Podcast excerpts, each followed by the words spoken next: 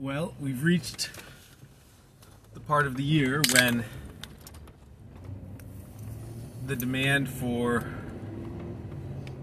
say, well, really it's reeds. The demand for reeds has outstripped my ability to tie them. And every year I, I know this is coming and I do my best to manage all the other all the other demands on my time but but I don't always I can't always sometimes it doesn't make sense. So for instance the thing that happened this year was somebody reached out and wanted a big order of trees. And so instead of spending four four extra hours tying reeds, which would have yielded me enough reeds that I would not have run out of reeds this week, I spent them um, cutting trees. Now, if I had tied reeds for four extra hours, I could have conceivably had about 600 to 800 dollars worth of reeds that I did not have in that 600 to 800 hours, I was able to cut $1,500 worth of trees, which is why I did it. So it, I recognized what I was doing to myself. I had, I had very carefully set myself up so that I would have all the time I needed to um, to tie the reeds so that I wouldn't be in this position, but then a better a better use of my time came along. And this brings us to a nice sink for free on the side of the road. Uh, this brings us to the topic I want to talk about, which is that you can't always be on top of everything in your life.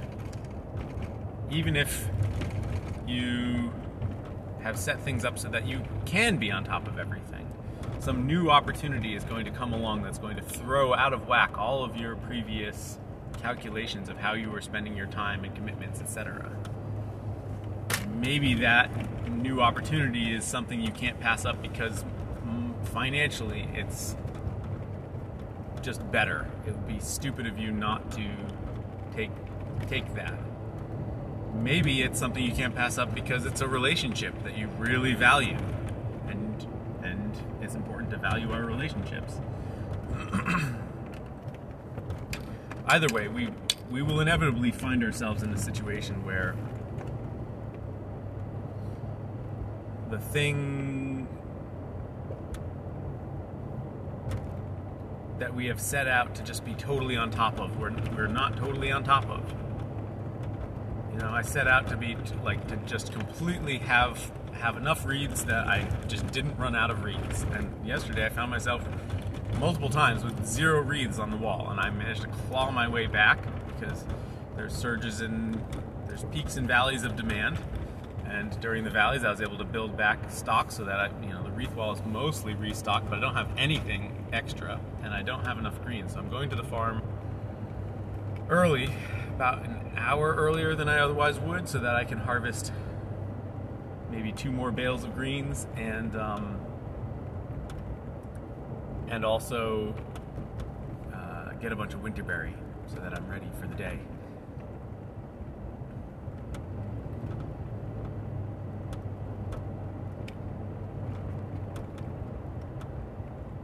The point is the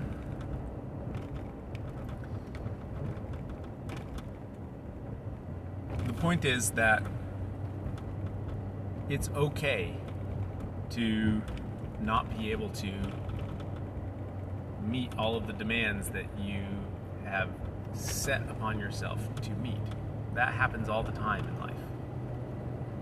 And the thing that I think matters in terms of how you value yourself and also how others see how you're handling the situation is to simply be doing the best that you can right? If I was out of reeds and, and people wanted reeds and they saw me just standing around, then they might quite rightly feel like, well, that's a bummer, you know.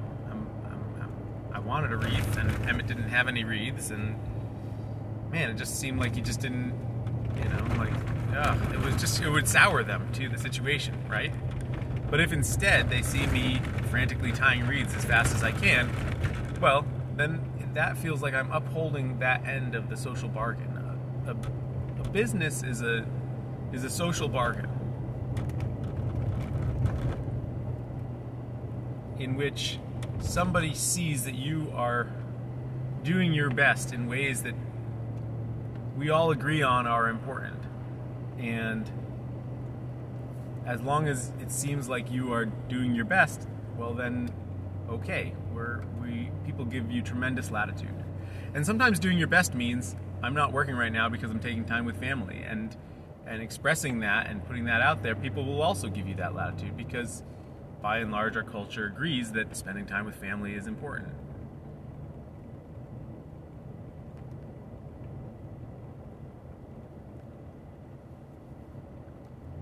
So I guess what I'm trying to say is that doing your best is something that that you partly define yourself, but is also partly a social construct that we mutually create with other people. And and by mutually create, I essentially mean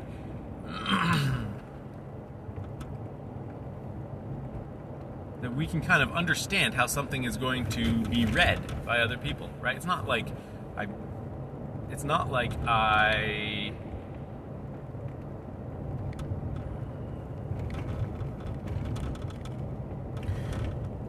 it's not like I reach out to people and I say, "Is this working for you?" That I'm tying reeds frantically, and that that makes you feel like I'm really doing the best I can. No, I just I just know that that's that reads better, and if it didn't read well, I would un- I would see it, I would understand it, and how people react. So you can look at a situation and understand how people react, and you can think about how you would react in that situation, and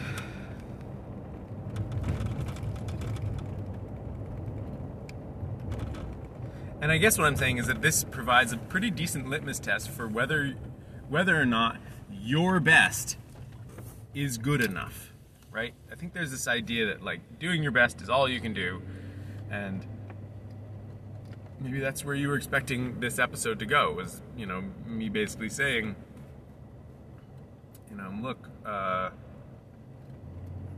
you know, sometimes the best you can do is the best you can do and that that is what it is and people, you know, like some people might not like it, but it is, you know, like you're just gonna have to get on board.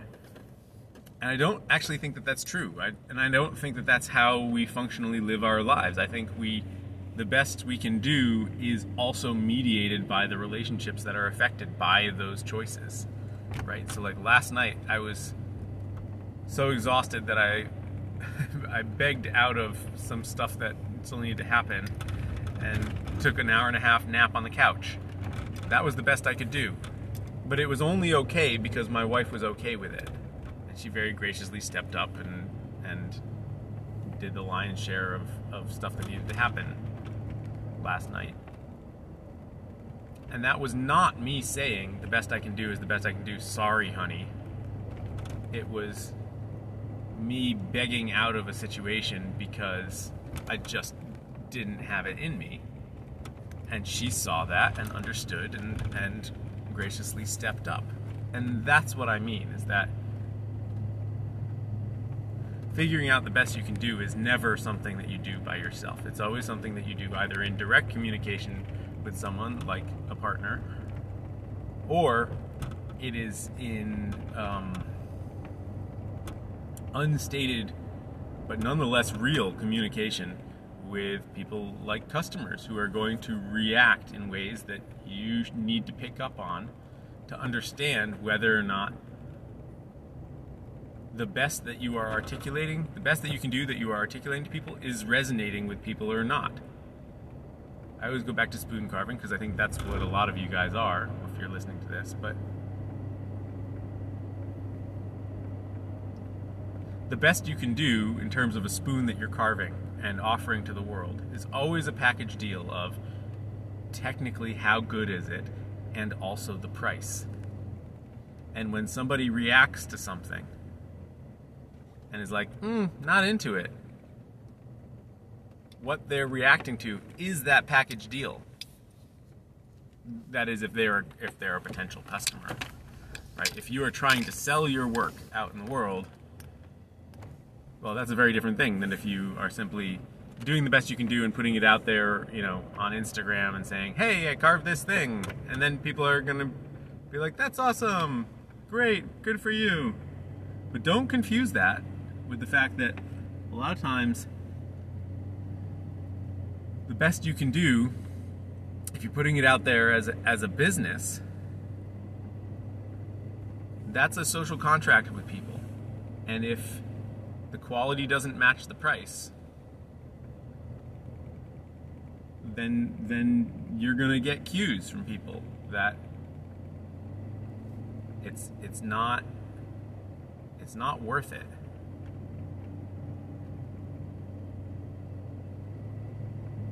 and you could and even though it feels counterintuitive somebody coming out to the farm for instance has paid a price to have a certain experience. They've paid a price in terms of their time and effort. Somebody shows up they've had to drive. Maybe they've driven for 10 minutes but more often they've driven for half an hour an hour an hour and a half. I've had people drive for hours to come to the farm. So they've paid a price already and presumably they know what if they're driving that distance presumably they know what price the trees are going to be.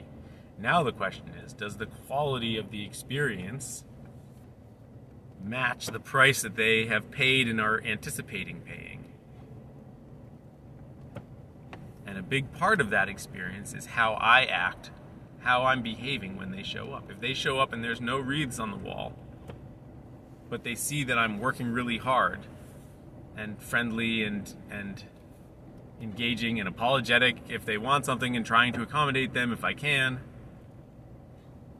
Well, then the social contract is that the best that I can do is good enough to be worth the price that they've paid. But if I change my behavior, I'm like, yeah, it's the best I can do. I'm sorry, you know, like, and I don't appear to be doing anything to make their situation better and it's and it's and it is not what they you know it's not what they were hoping for. Wow the farm is really beautiful right now. Hold on i gotta back up and take a photo of this. There's a dusting of snow and it's just gorgeous.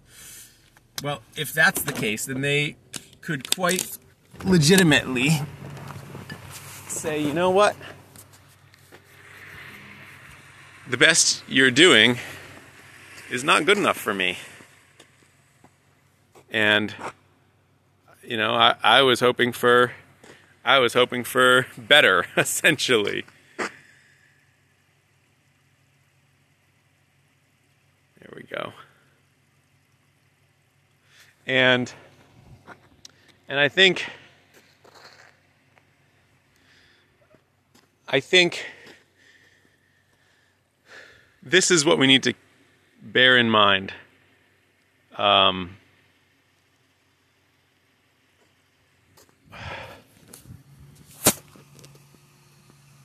this is what we need to bear in mind in any situation in life that we find ourselves in is that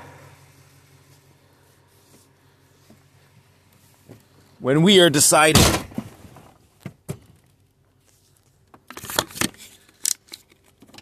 our limits and what those limits should be, whether they're because we've reached some physical limit or because we're trying to maintain a healthy balance what that limit and balance is and the story that it tells is something that we are always creating and telling in negotiation with the people who are affected by that choice.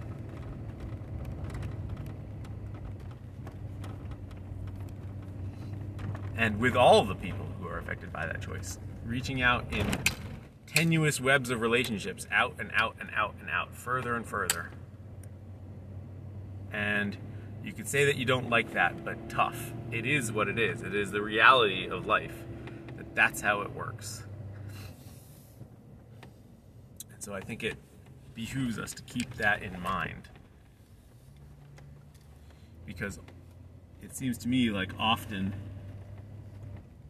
that that reality is going to make or break the success of the decision that we are making.